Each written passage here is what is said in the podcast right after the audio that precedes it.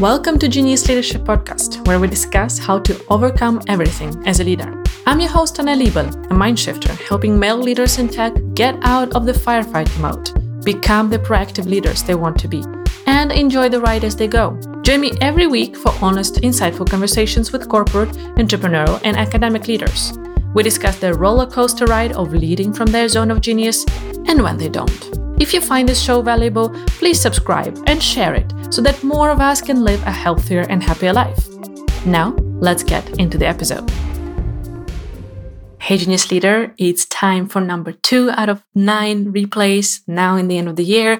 Last week, we looked at the mind shift on how to find a better attitude towards our to do list. Today, let's continue with that, but more with the practical advice. So, when you have started looking at your to do list in a different way, it's time to organize, or maybe not. So, this episode is about the maybe not thing. Enjoy and see you on the other side. Hey, Genius Leader, welcome to another solo episode that will definitely change your mind and your life so that you're less overwhelmed and you feel more empowered and more in control of the things that really matter to you in your life. Mind you, I'm not saying being completely in control of your life because things happen in between, things are out of our control. It's not always we who decide, unfortunately. But with this tool that we'll be talking about today, you will be able to prioritize things and to really take care of the things that matter to you most, to keep your values front and center so that you really are impactful with whatever you do for the quality of your life and for the happiness of your own and the people around you. So, a good thing to do before this episode would be to listen to the previous solo episode, 50 Shades of No. I'll link to it in the show notes so that you can do that in an easy way. And that is because that will be a, another mind shift that you will need to implement and use from your toolbox together with the tool that we're talking about today so that they really make a huge impact and difference in your life. So before we go into the tool, let's set the scene. My generation, millennials, have learned that you can do everything you want in your life. You can become whoever you want and you can achieve whatever you want all these success stories of going from nothing to being successful entrepreneurs, leaders, um, global citizens, or people in the government, whatever it is, those stories are just everywhere. Our auntie and everyone and granny, they're all talking about those things right now. And that's amazing. Let me not say it has been better before. No, that's not what I'm trying to say. What I'm trying to say is that those opportunities come with a cost. Everything in this life has trade offs, right? And the cost for our generation and the generations that are coming after us has been so far the overwhelm by all these opportunities and the lack of the tools and practices to use to actually get out of the overwhelm and understand how can I actually use all these opportunities for myself and stay sane on that damn journey. And that's where it has gone a bit overboard with us trying to organize everything. We have systems for productivity, both personally and professionally. We track everything and we just have a lot of data and we try to take our, make our, uh, our choices and take decisions based on that data. But the challenge is no matter how well you organize your life, if it has too much stuff, it's still too much stuff well organized. And this is not, I'm not inventing this. I listened recently to a podcast of the Mel Robbins show uh, with the guest Dana White, the author of the blog A Slob Comes Clean. And she has been talking about this uh, concept. And it absolutely like made sense to me and put ideas and thoughts that I had and reflections that I had from uh, work with my clients into beautiful words that are super simple to understand. So that's what I'm talking about what we can do instead of organizing or before organizing. I am retelling you the highlights of that show with Dana White, which I'll also link in the show notes.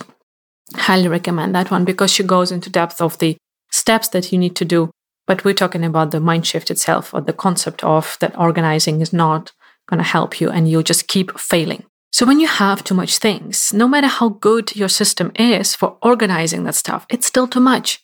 And the thing is, this threshold of becoming too much for our tasks, for our things in our physical space, and so on, is very personal. Each of you has a unique threshold for what is too much. And even more than that, that threshold can be dynamic and flexible for you as well. So it's not like you, or let's say me as a person, Anna, I have my threshold and it's always the same for me throughout my life. No, depending on how much is going on in my life, maybe it's depending on my health conditions in the dynamic of uh, within my family, the war in my home country, and so on and so forth. It can lower my threshold or sometimes it can actually some some things can boost my threshold and, and make it higher so that I can actually tolerate more things on my plate before it becomes overwhelming and stressful. So this is the first thing that I want you to really take from today's episode. Take a pause and think about it. Am I trying to organize things to take myself out of the overwhelm while what I need to do is actually declutter? This is what Dana White is doing in her work. She's helping people declutter. And she mainly talks about the physical space. So, for example, she helps people uh, get their houses uh, less uh, messy and more organized. And that's what she's saying. When you have too much stuff, it's difficult to organize it. And she uses those containers as the idea of it is a space to contain certain amount of things. And when I try to stuff more into there, it's difficult to organize it because the container is not used in the right way. And that's the same that we should do with our energy and our tasks in our lives and even our hobbies. I see that a lot nowadays here in Iceland. And I, I will maybe sound a bit too negative, but um, listen and let's wrap it up in a positive way. I see a lot of families of my age who are parents to three kids, and then they have this curse of knowing that they can do whatever they want in their life. They can be whoever they want in their lives. Meaning, they want to do that for their kids as well by bringing them to three different sections, each of the kids. So they do different sports and hobbies. So those three kids times three different sports even if it's the same sports, it's usually different birth years, so different times of the training. You suddenly become a personal chauffeur to your family. Uh, you still have your full time job. You still want to train yourself three, four, five times per week. You maybe want to have some quality time with your husband. You maybe want to preserve some relationships outside of your family, meaning meeting your friends now and then. You still want to travel, and so on and so forth. And just talking about that, I get stressed. The thing is, we have taken too much on us, and too many possibilities is not always a good thing. We need to clean up and understand what of all this, what which of out of all these opportunities are actually healthy for us, and which should we focus our limited capacities on for ourselves to be happy.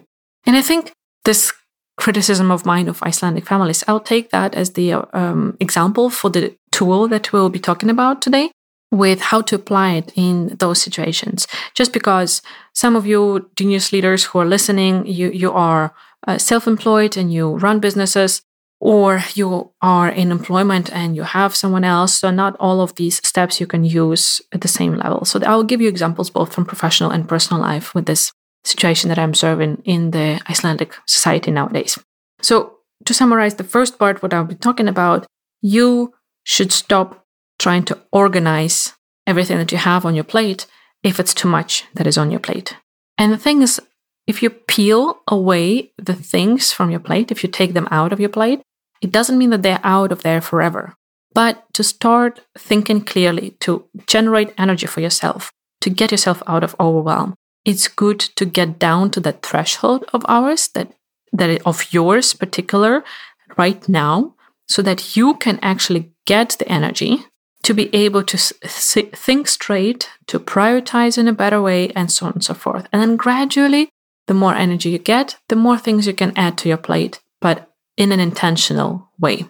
So, how on earth can we declutter when it comes to tasks and thoughts? If you have listened to me before, you know that I'm a big proponent of talking about energy and time management together. So, not only do we need to manage our time, we also should pay attention to managing our energy. So, the method that we'll be talking about today apply it not only to the tasks of yours, but also to the thoughts of yours. If any of your thoughts are taking energy from you, you should go through this filter of ADOD that we'll be talking about to see whether those thoughts can be acted upon. So, ADOD is an acronym that I learned from one of the coaches I worked with a couple of years back, Kelly Roach. And it stands for, uh, for automate, delegate, outsource, and delete. This is the way I want you to start decluttering your life. Not with the physical objects, but with the tasks and thoughts. Again, ADOD stands for automate, delegate, outsource, and delete. I don't know whether Kelly has come up with this herself or she um, took it from someone else. There are many of these similar methods to declutter and to reprioritize our things. I just used this one because this was the first time I had to do it very thoroughly in her program. So, this is the tool or the method you can use whenever you need to declutter.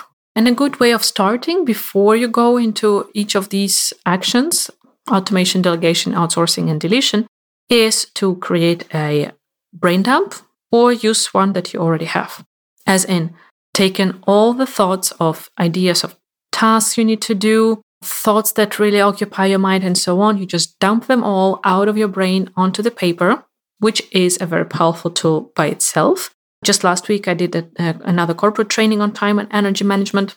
And this was one of the exercises, the brain dump. And people were so surprised how it was helping them to understand their overwhelm better. And also, just by looking at this whole list in one place outside of their mind, it was easier for them to prioritize, to start peeling away some of those tasks and understand okay, this can be paused and parked for later. This I don't need to do anymore. This is very important. I didn't even think about it, and so on and so forth.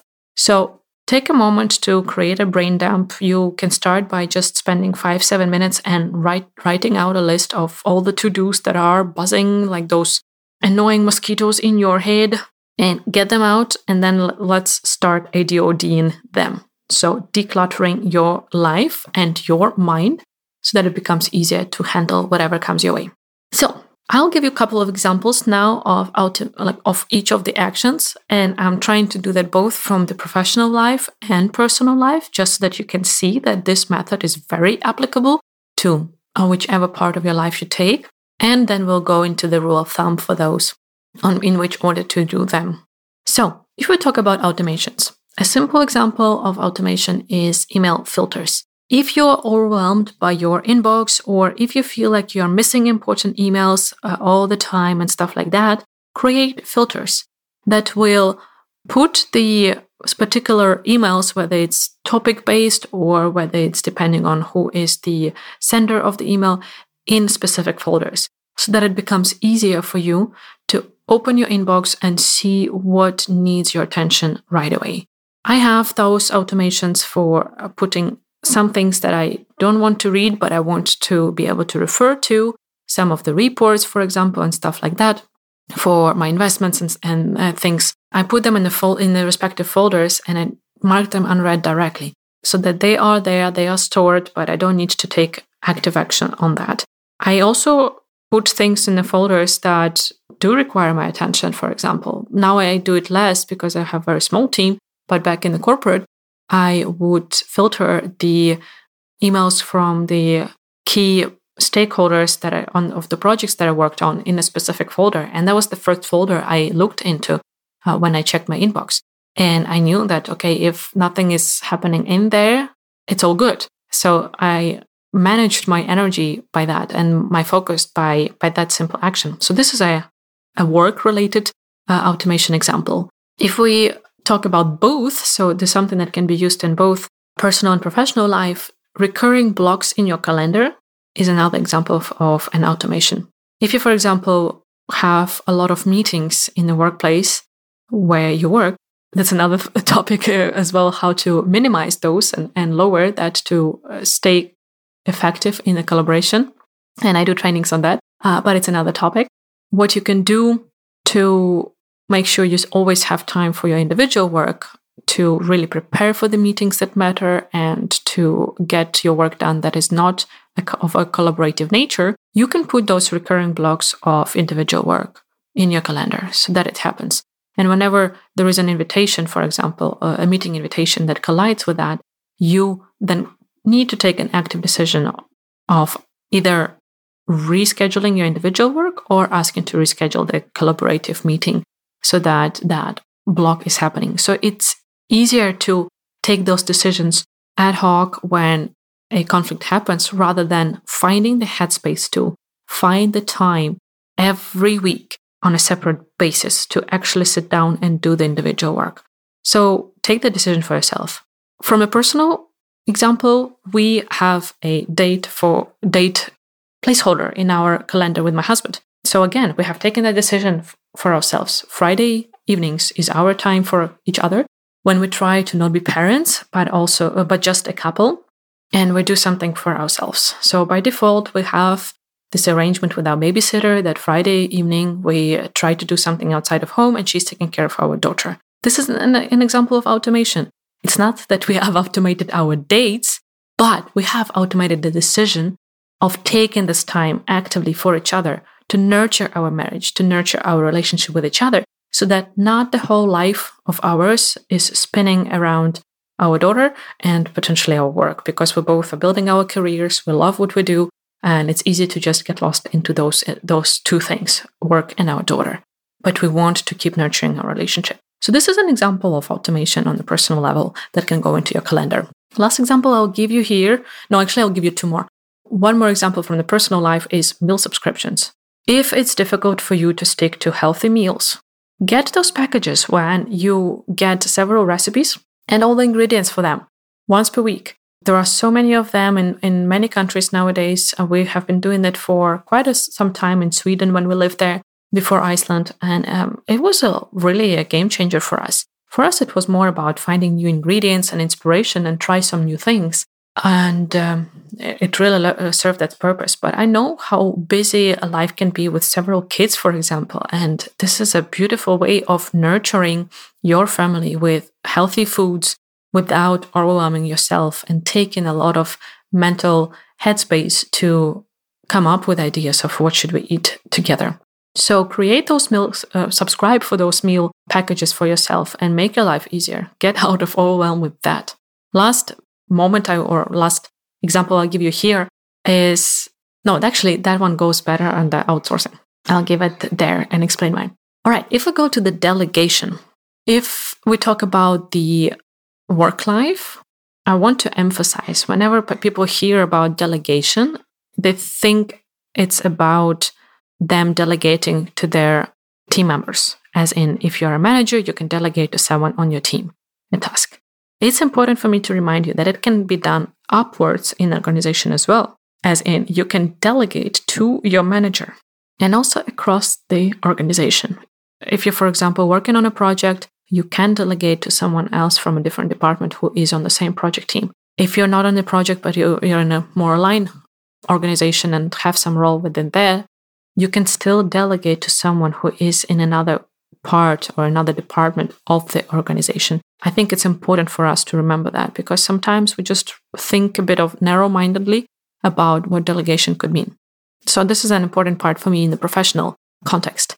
If we talk about the personal context, delegating something to your spouse is one of the ways of, of doing it. Uh, if you, for example, are overwhelmed and your kid's birthday is coming or confirmation, like that now is the season of confirmations here in Iceland, delegate someone or something to someone else in your family with preparation for that party. And for example, I had a, a conversation about that with a mentee of mine last year when she was responsible for her aunt's birthday. And uh, the menu planning landed on her because she is uh, eating mainly plant based, and that's the same for her aunt. And she was really stressed. She had a lot of uh, work to do and assignments because she's also studying full time on, on top of owning two businesses. And uh, then she had this party to prepare with all the food for the whole big family gathering. So, what I suggested to her is delegating to other team members or family members And what I said, just because you are more knowledgeable about what the food could be, doesn't mean that you have to cook it. And this is another way of delegating. She did it. She asked different uh, family members to prepare so, some specific dishes. So, yes, she has done the planning work of that, of uh, lining up all the recipes and uh, sending them to different people. But then she didn't have to implement the whole thing herself and cook for, I, I don't remember how many there were, 20, 40 people. So this is another way of delegating. Think about how can you like make your life easier. And remember what Max Iwey, one of my guests on the show, has uh, said about help. If you don't ask for help, or if you don't accept help from other people, you're robbing them of the joy of helping you. Just put yourself in the shoes. When when you're overwhelmed, when you're stressed, when you're depressed, it's easy for us to just stay in the darkness alone. But if we learn that our friend has been going through those challenges, we quite often naturally almost get angry, like, why didn't you tell me? Why didn't you ask for help? And so on. So think about it. That's the same that you do to the other people. Share the joy of helping each other. Delegate. This is one of the ways to do it. Third thing, outsourcing. Since not every one of you are self employed, uh, I will give again examples of professional life if you have the uh, authority and opportunity to outsource, but then also go into the home examples. So, at that training that I mentioned that I did last week, there was one uh, lady who who is a creative and uh, she works for herself. And she said, "Well, my business is me. I there's not that much I can outsource because everything has to be done by me." And I said, "Does it?" And I gave example of myself. The first coach that I started working with, way before I started taking in any paying clients, has given me a task to hire a VA in the first six months of the business. And I was like, what's a VA? And she was like, virtual assistant. And I was like, how am I supposed to hire someone to assist me when I don't even have clients yet? And she was like, do that. And that was a very good way of offloading myself and really focus on the things that create value for me and my clients. So, me as a company and my clients, instead of doing the things that I might not enjoy, might not be good at, and just skip because of those and procrastinate on them. So, for example, some admin work, maybe some design work, if you're not best at that, uh, accounting is a very good example of outsourcing. And I could see when we talked about that in the course how this lady's cogwheels were just spinning and she was like directly going through the mental checklist of the things she's doing and coming up with the ideas of what she could outsource to a person to offload herself so that she can take more creative projects with paying clients instead of doing a lot of admin work on her own. So if you are working on your own, or even if you're an employee, but you have the authority of outsourcing something of your work tasks, do that. If we talk about the personal life, one of the best examples I know a lot of women love is home cleaning. And I'm with you. Life changing outsourcing activity. If you are not an absolute freak about cleaning. I, I have friends who are like that. They really enjoy it and it's pure pleasure for them to make their home cleaner. I'm not a one of them. And at some point, I would give my, arm to the elbow for someone who would come on a regular basis and, and clean. And the surprising thing that I know from some of my clients is when they take that step, they realize it doesn't cost as much as they thought and it doesn't take as often to actually create a difference for mental workload first and foremost. So look at that if that is thing that overwhelms you and creates stress in your life, the mess at home. Another notice here is something we discussed as well in the training last week that if you have kids at home, just accept it's going to be messy. Even if you have home cleaning in between, it's going to be messy. I shared with the participants that I just accepted that for the next 15 years, my home will be messy because I have a kid at home and then I'll have a teenager at home. And even if we try to create some structure, even if we have cleaning support and some stuff like that, there will still be mess around. And I do not want to hook and define my success as a human, as a mom, as a partner by the cleanness of my home, because this is something that is not completely within my control. So, just a side note. So, blah, blah, just a side note with the mindset shift there. Another example of outsourcing within the personal life is grocery shopping. Do that with the online deliveries of the groceries. And there are so many services here where you can actually automatically create some shopping lists based on your previous purchases, and then you can just add some more things, and off you go. You get the package delivered to your home. Whoops! And a lot of workload uh, mentally is off and out of your head. The last example I want to give here is related to the kids. I see, as I said here, a lot of stress and pressure on the parents uh, with dropping off kids to the preschool, to school, to the activities outside, like extracurriculars. And I want to emphasize that yes, this time can be quality time between us and our kids, but if we're stressed, it's not going to be quality time at all. So, what I would recommend is explore who of the parents are doing similar routes. Maybe they're bringing their kids from the same neighborhood to the same school. Maybe their kids are also going to the same extracurricular activity, and so on and so forth. And team up with them. Optimize so that they can bring or drop off your kids sometimes and you get to do it the other times. And believe me, this will not be a sign of you being a bad parent. Instead, you will offload yourself mentally to create that headspace to be a good present parent when you do spend time with your kids. It's really not about the quantity. It's not about you feeling like you're a headless chicken running around the city, being the private chauffeur to your car, to your kids and hating their all the activities that are in all different places of the town and so on and so forth. Outsource that part and feel more relaxed. Your kids will thank you for that. I promise. Also, if you have family members, maybe you can create a schedule where once a week someone of the family picks up your kid from the school or preschool and brings them to the club and then bring them home to you and you have a dinner together. If you have, for example, two pairs of parents, the luxury that we don't have with my husband here in Iceland, but that if that, for example, is the case, then for those parents of yours and grandparents of your kids, that will be once a month activity. I bet they can do that. And you get to spend some more quality time with each other when you could finish your work, come home, prepare dinner in peace, while the kid is taken care of and they get some bonding time with some other family member. And then you spend the dinner all together, having some conversations about how the day has been. Think about how that is much more quality of time spent together than just driving around being stressed that you haven't finished your work and then you need to do it when the kids go to bed and la la la la. So let's go to the last part delete. This one is the toughest one. when I look at my lists, I'll be honest with you, I'm always like, theoretically, I should be doing delete to this. And then something within me comes like, but, but, but, but, but. And there are a lot of different arguments why I should not delete that activity. So be ruthless with it, practice it. And the suggestion here is take it as an experiment. Just because you're deleting something doesn't mean that it has to be deleted forever. Decide that you delete it for a week, for example. And then after a week, you reevaluate how you can do that in a better way.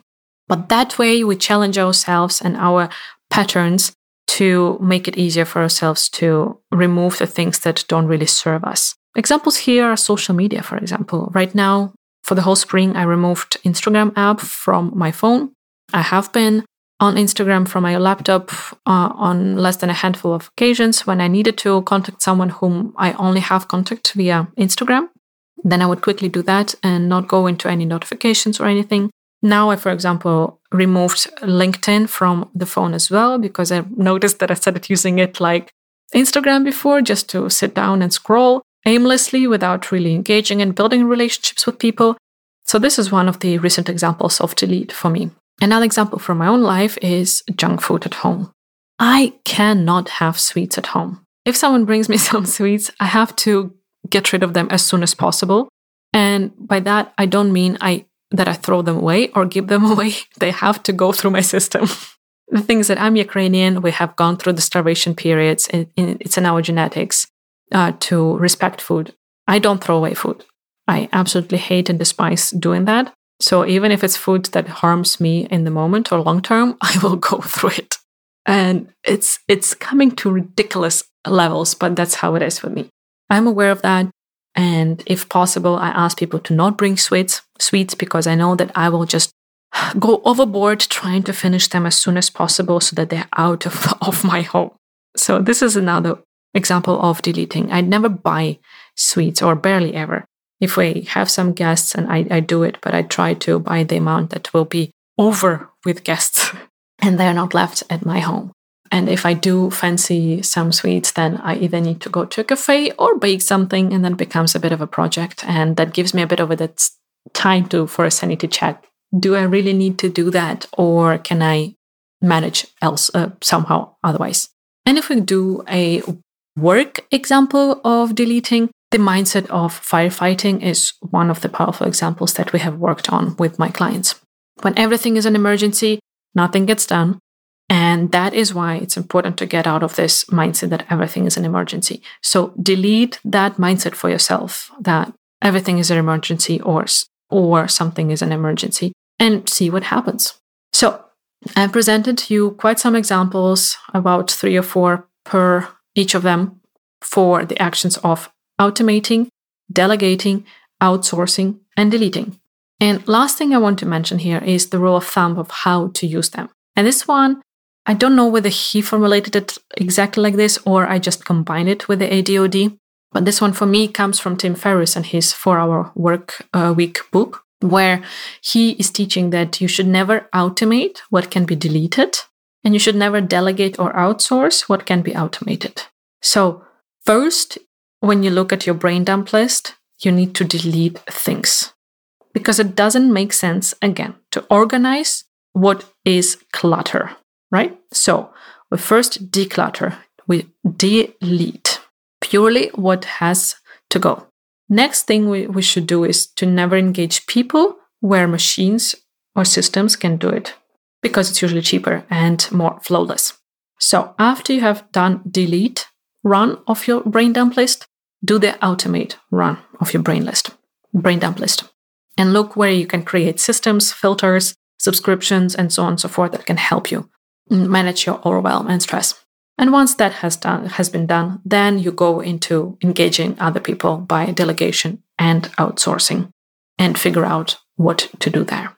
So I hope this gets your mind spinning. You already having your notes app on the phone or pen and paper out and creating some ideas. I hope you have taken notes and we'll be using ADOD, as I said, on a recurring basis, nothing wrong with that, or once uh, in a while when you feel like you need to get out of that extra overwhelm. So go clean up your life, declutter it, then it will be so much easier to organize. That will happen almost automatically, I guarantee to you.